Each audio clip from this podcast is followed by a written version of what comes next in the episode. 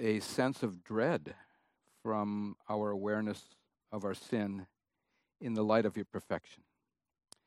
But that awareness is your loving gift of mercy by the washing of regeneration and the renewal of the Holy Spirit, whom you have poured out on us richly through Jesus Christ.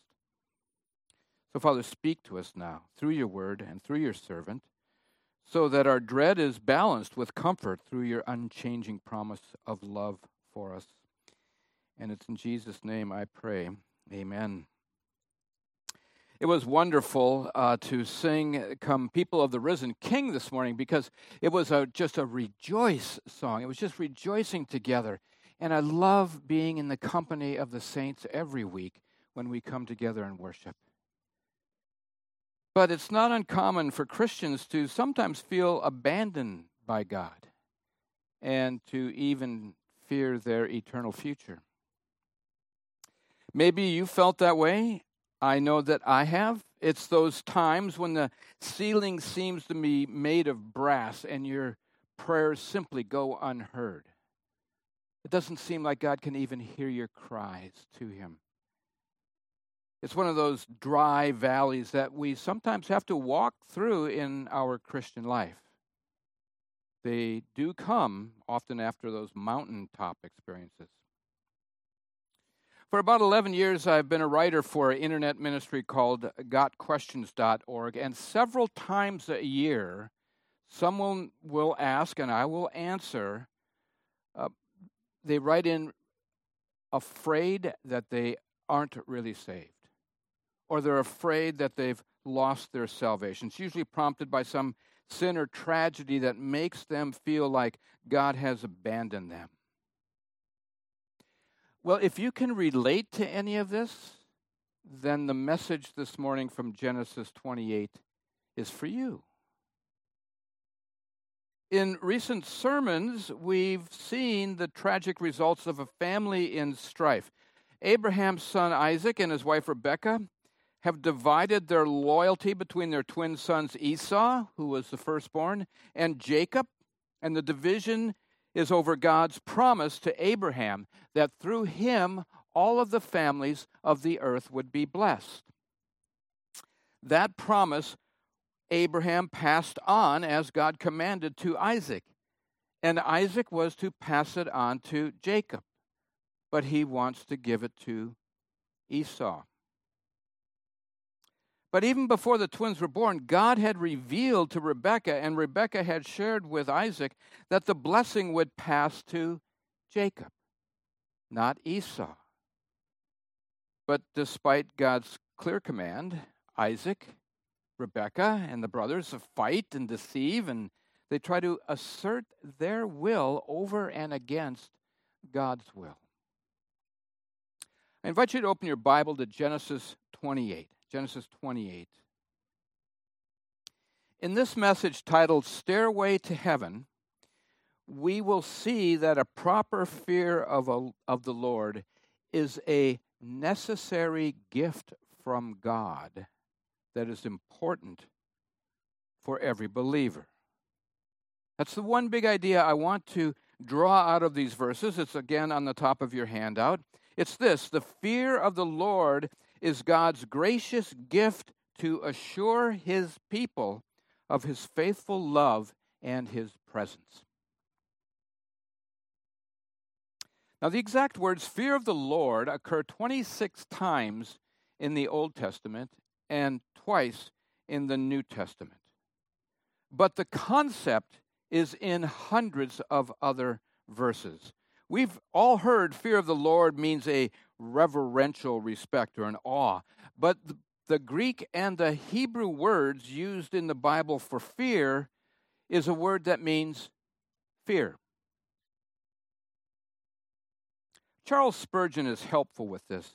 He says, Fear of the Lord is demonstrated by our humble, childlike reverence, by walking in his laws, having respect for his will, and trembling in fear of offending him as we hasten to serve him.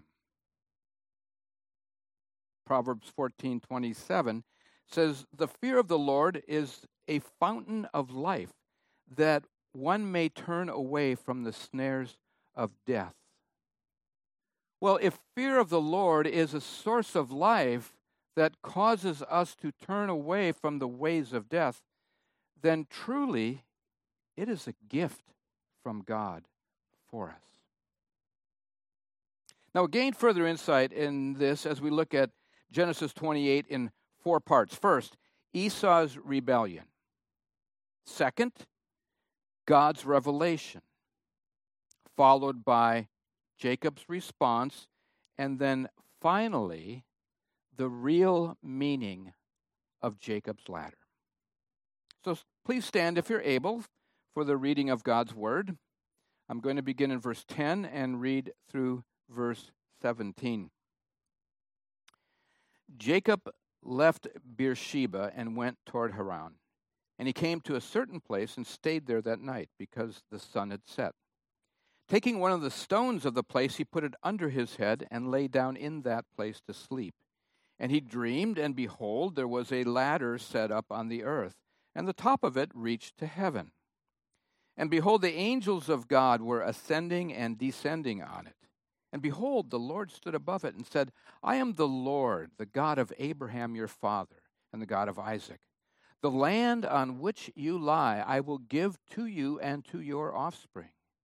Your offspring shall be like the dust of the earth, and you shall spread abroad to the west and to the east and to the north and to the south, and in you and your offspring shall all of the families of the earth be blessed.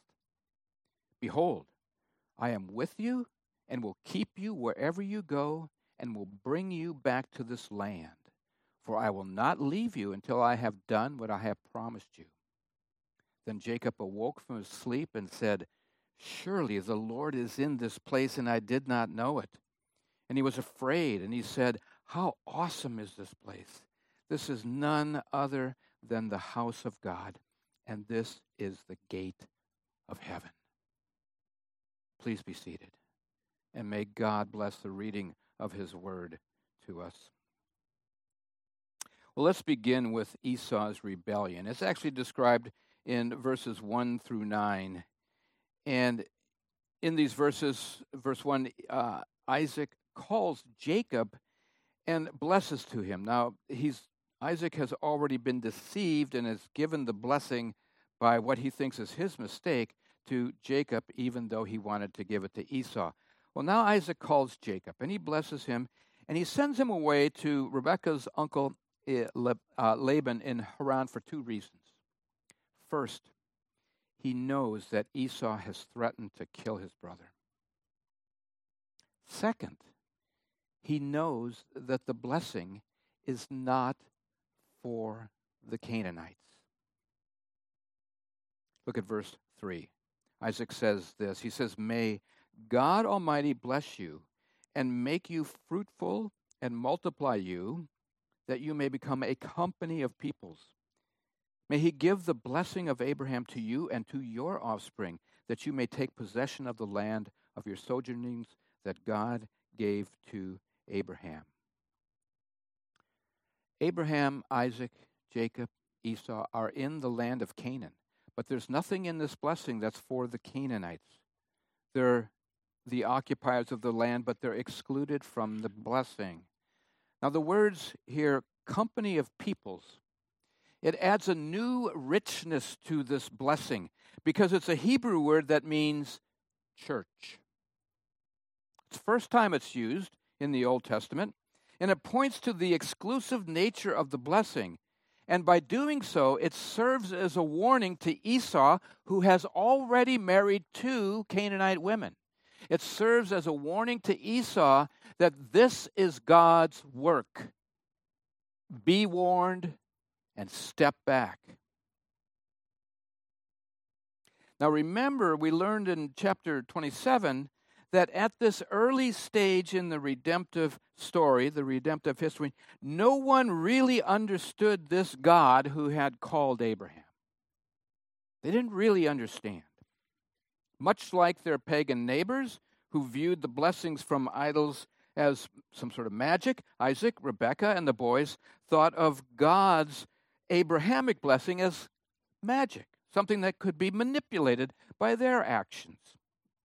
Now, remember, Isaac learned differently back in chapter 27 when he realized that he had been tricked not so much by Rebekah and Jacob, but by the God who was orchestrating all of his actions. And he trembled uncontrollably, according to Genesis 27, verse 33. And that was from, remember, his close encounter of the real kind with the real God. Suddenly, Isaac realized who he was dealing with, or better said, who was dealing with him.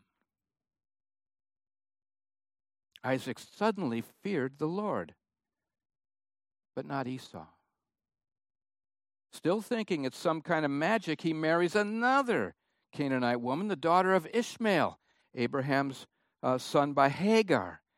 But God didn't choose Ishmael. Abraham knew that. Isaac knew that. Esau knew that. He chose Isaac. So there's no blessing in that line from Abraham. But Esau didn't understand any of this, which is why he really reminds us of Adam and Eve's first son, Cain. Now, in Genesis 4 7, when God rejected Cain's insincere offering, God told him this He said, If you do well, will you not be accepted? And if you do not do well, sin is crouching at the door. Its desire is contrary to you, but you must rule over it. Or its desire is for you, but you must do well. But Cain didn't do well. He didn't rule over it. Instead, he killed his brother Abel. It was an act of open rebellion against God because his heart was dead to God, and therefore he had no real fear of God. And Esau's actions show that his heart, like Cain's, is also dead.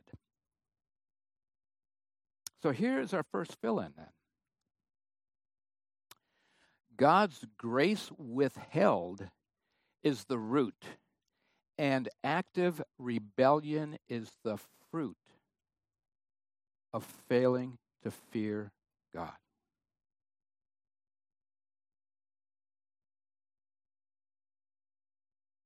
Grace withheld results in active rebellion as the fruit of our failure to fear God. Paul's words in Ephesians 2 8 explain why sin is the ever present problem for humanity in the world. Paul writes this He says, For by grace you are saved through faith. And this is not your doing, it's a gift from God. The gift is faith by grace, and it brings understanding through a heart made alive to God.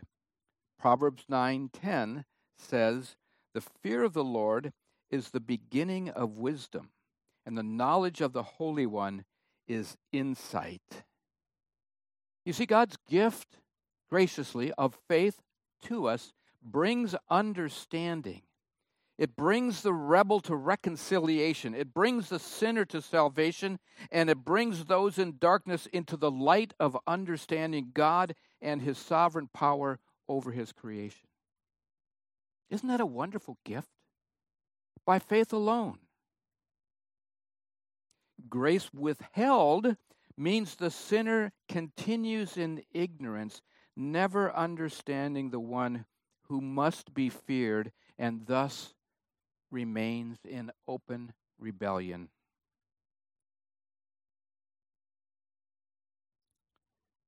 He has no fear of the judge of all creation, who alone should be feared. But standing in contrast to Esau is Jacob. Now, having received Isaac's, Isaac's blessing, Jacob uh, flees from Beersheba. His flight brings him then, or brings us to the second point, which is God's revelation to Jacob. Now, Esau is a hunter. Jacob is a homebody, a tent maker, helps his mom, which is good. But Jacob then rightly fears his brother, who is a man of the wilderness, who is a hunter. He wanted Jacob, he wanted the blessing enough to lie and deceive and even take God's name in vain. But now what? He's cast out, he's running for his life. Look at verse 11. And he came to a certain place and stayed there that night because the sun had set. Taking one of the stones of the place, he put it under his head and lay down in that place to sleep. Notice the narrator emphasizes this place by saying place three times. Because unbeknownst to Jacob, God has led him to the very point where Abraham first built an altar when he entered the land of Canaan. Jacob had only heard about God from his grandfather and his father. He had never encountered God, but that's about to change. Look at verse 12. And behold, there was a ladder set up on the earth, and the top of it reached to heaven. And behold, the angels of God were ascending and descending on it. And behold, the Lord stood above it and said, I am the Lord, the God of Abraham your father, and the God of Isaac. The land on which you lie I will give you and to your offspring. Now, Jacob's dream isn't a common dream. We all have those common dreams. The Hebrew word used here indicates a dream with prophetic meaning. Stairway is actually a better word than ladder because it holds a stream of angels who are ascending and descending on this, on this stairway with God standing on the top. Now, Jacob must have been terrified because he knew from his earliest days that the demand God had made on his grandfather and his father and all through his family line that that God was a God who commanded holiness and obedience. And now this God has revealed himself to Jacob. And Jacob knows his life deserves only judgment and condemnation. But to his surprise, God extends the covenant promise to him the promise of a land, offspring as numerous as the dust of the earth, who would spread to the east and west, to the north and south, and in your offspring all of the families of the earth will be blessed. It's the same promise given to Abraham, the great promise of Genesis 12. Now it's given to Jacob, the deceiver. And it's given to him directly from God. But God's not finished. Look at verse 15. Behold, I am with you and will keep you wherever you go. And I will bring you back to this land, for I will not leave you until I have done what I have promised you. God makes a threefold vow here First, I am with you. Now, in Jacob's world, gods were territorial. So they provided protection over the people in certain territories or areas. But it was limited to their immediate territory. Dagon was the god of the coastal people. He was limited to the coastal area. Baal, we know of that one, is the god from up in the north and to the east of, of Canaan. Um, in Canaan itself, Ashtoreth and Baal were worshipped. They were territorial gods. But God is saying here he has no limits. And he will be with Jacob and he will protect Jacob, even as Jacob goes into those other areas where supposedly these other gods had influence. No, God says, I will be with you. Then he says, I will keep you wherever you go. Now, the Hebrew word translated keep here is a word for shepherd. It's shepherd language. And it's the same word that's used in Psalm 121, where it says, The Lord will keep you from all evil. He will keep your life. The Lord will keep your going out and your coming in from this time forth and forevermore. Now, Jacob's ancestors and Jacob's offspring, they're shepherds. They would understand this shepherd language. And as David wrote, The Lord is my shepherd in Psalm 23, Israel would take great comfort through their history and all of the problems and trials that they faced, knowing that God had promised their ancestor Jacob that he would keep them, he would shepherd them, his rod and his staff would comfort them. Now, the same promise is true today for all of God's people. He will keep. Third, God says, I will not leave you until I have done what I have promised you. Now, this is the most specific of all because it means that unlike Cain or Esau, Jacob would not be a fugitive. He would not be a sojourner because God would bring him and his offspring back to this land as he first promised to Abraham. God will do all of this for Jacob and his offspring because they deserved it. No. No. It's because of his mercy, and he does it for his glory. That brings us to the second fill in then. God's promises are undeserved and cannot be taken, only received with gratitude and thanksgiving. Can't be taken, they can only be received. The belief that that God's promises were somehow deserved or under human control was the error that tore Isaac's family apart. That error, same error, would later destroy Israel's witness as they were to be a light for the peoples around them as God led them into the promised land. It's the error that remains today, both in and outside of the church, as we see the incoherence of our leaders who claim to have faith while approving unprecedented levels of sin in our society.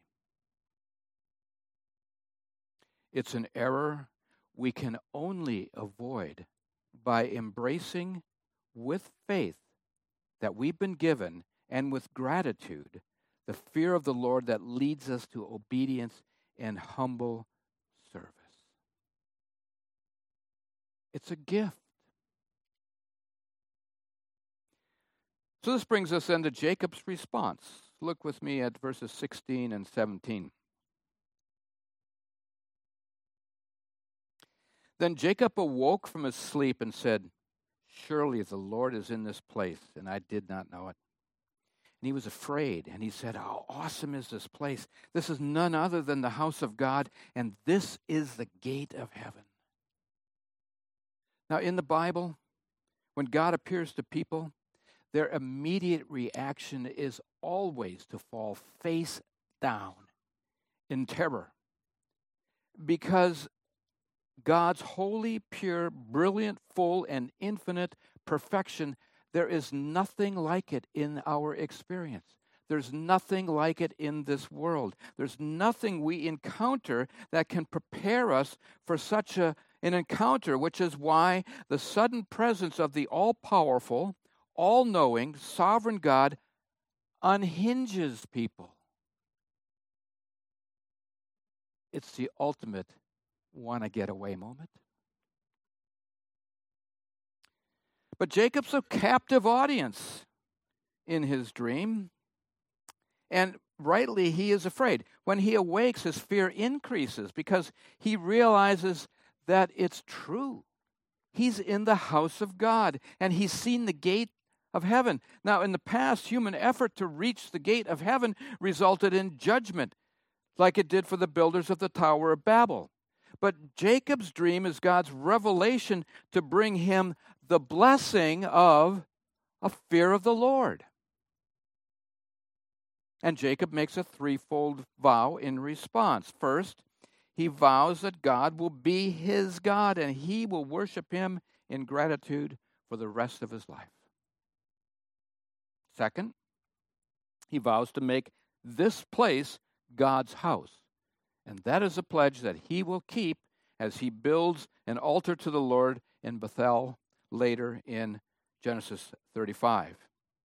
And third, he pledges to God a tenth of his wealth. Reminds you of Melchizedek and Abraham back in Genesis 18. So Jacob's response then is our final fill in. And it kind of mirrors the first one.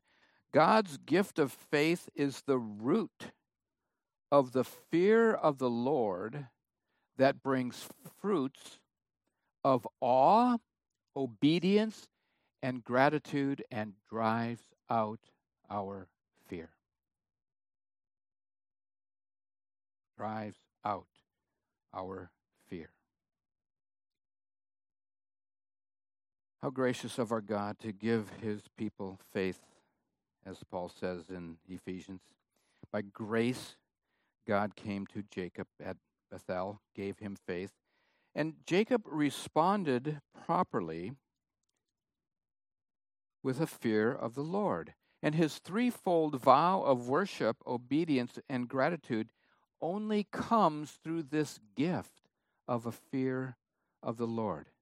And that vow that Jacob makes here will serve him well through the events to come in his life. Well, that brings us then to the best part of all.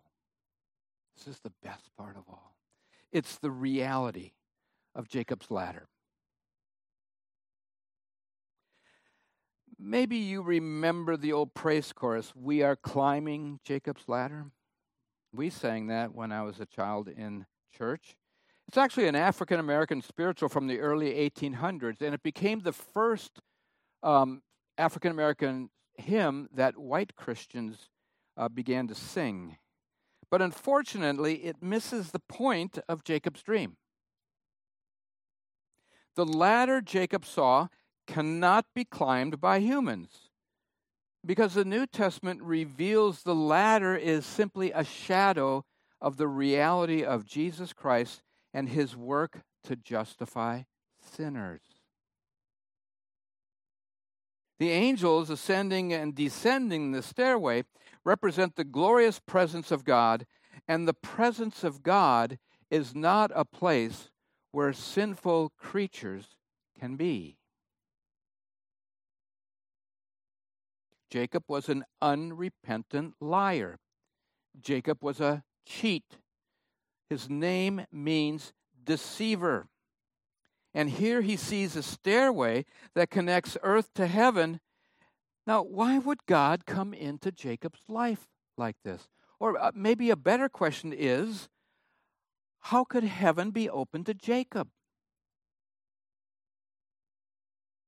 The answer came centuries later when a new disciple of Jesus named Philip went to his friend Nathanael and he said, Come with me, I have seen the Christ, the Messiah, Jesus of Nazareth. Nathanael scoffed. Ha! He said, Can anything good come out of Nazareth? But he went to see Jesus. Listen, uh, listen as I read John 1, verses 47 through 51. Jesus saw Nathanael coming toward him, and he said of him, Behold, an Israelite indeed, in whom there's no deceit. Nathanael said to him, How do you know me? Jesus answered him, Before Philip called you, when you were under the fig tree, I saw you. Nathanael answered him, Rabbi, you are the Son of God. You are the King of Israel. Jesus answered him, because I said to you, I saw you under the fig tree, do you believe? You will see greater things than these. And he said to him, Truly, truly, I say to you, you will see heaven opened and the angels of God ascending and descending on the Son of Man.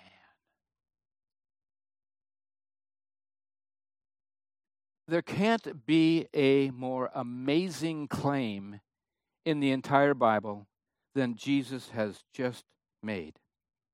Now, in ancient occult and astrology religions, they believed there was what was called an axis mundi. an axis mundi. It's a Latin term that means the point where they believed that earth and heaven were connected. Now, the earliest example we know, it's in the Bible, the Tower of Babel. But the idea continues even today in mystery religions where symbols like a mountain or a tree or a totem show a pilgrim how to ascend to heaven through his obedience and good works. So if Jesus had said, I can show you the gate of heaven, that would have been a claim to be a prophet of a cult. But that's not what he said. He's not saying he's a prophet. He's saying, I am the axis mundi. Heaven and earth connect on me. It's my living and dying and rising again that will bring the Spirit of God into the world. I am the way and the truth and the life.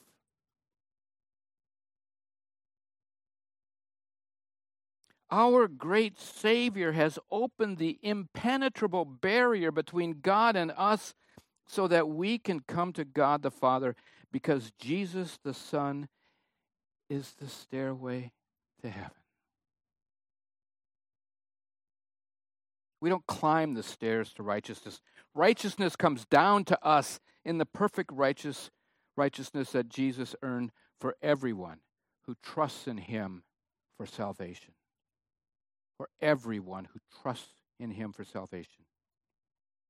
Christ's righteousness given by faith, this is the heart of the gospel. It's not what we do, it's what's been done by Jesus on our behalf. And our fear is awe and reverence for the God who loved us first and then draws us to the stairway to heaven, which is Jesus Christ. Jacob didn't climb anything. Once again, the patriarch was asleep. Heaven has come down to earth because of God's great love to send Jesus to rescue us. And boy, how did howdy did we need rescuing. In Luke 12, Jesus says this. He says, Do not fear those who kill the body, for after that there's nothing they can do. But I will warn you to fear him who has the authority to cast into hell. His warning strengthens the faith that God has given us. It doesn't cause us to question our salvation. It doesn't cause us to question whether or not God has abandoned us. It doesn't cause us to wonder if we're really saved. This strengthens our faith and our assurance because we believe the warning because of the gift of faith that brings us to properly fear the Lord. If you didn't believe this warning, you wouldn't have the proper fear of the Lord, and that means you hadn't gotten the gift of faith that gives you the proper fear of the Lord that makes you believe this warning. That's usually the answer I will give the people that write. His gift of faith comes from his love, which then puts love in our hearts. And as John writes in his first letter, 1 John 4, he says that casts out worldly fear and it mediates our fear of God with the knowledge of his love. It's a balancing act here. Our fear and our love are then combined by the Spirit who leads us to obey from gratitude, being more and more conformed to the image of Christ. And we then share this joy with others because we believe Jesus when he said, Fear not, little flock. There's that shepherd language again for it is your Father's good pleasure to give you the kingdom. You can't climb there. So, for all of us Jacobs who know we've fallen far short, and we lament over what we've done to ruin our lives in various ways, and we shed our tears on our stone pillars or pillows, there is hope.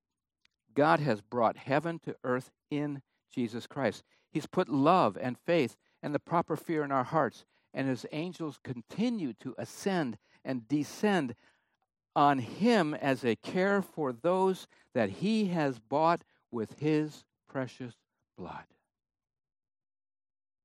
That was Jacob's hope. That was his comfort on that light night long ago in Bethel. That is what he saw when he saw that stairway, and that became then Israel's hope and comfort, knowing their father Jacob had seen that ladder and that God had revealed what that ladder was. And that's our even more confident hope because we know that what they saw in shadows, we have seen in the reality, in the life, death, crucifixion, resurrection, and ascension to heaven of Jesus Christ.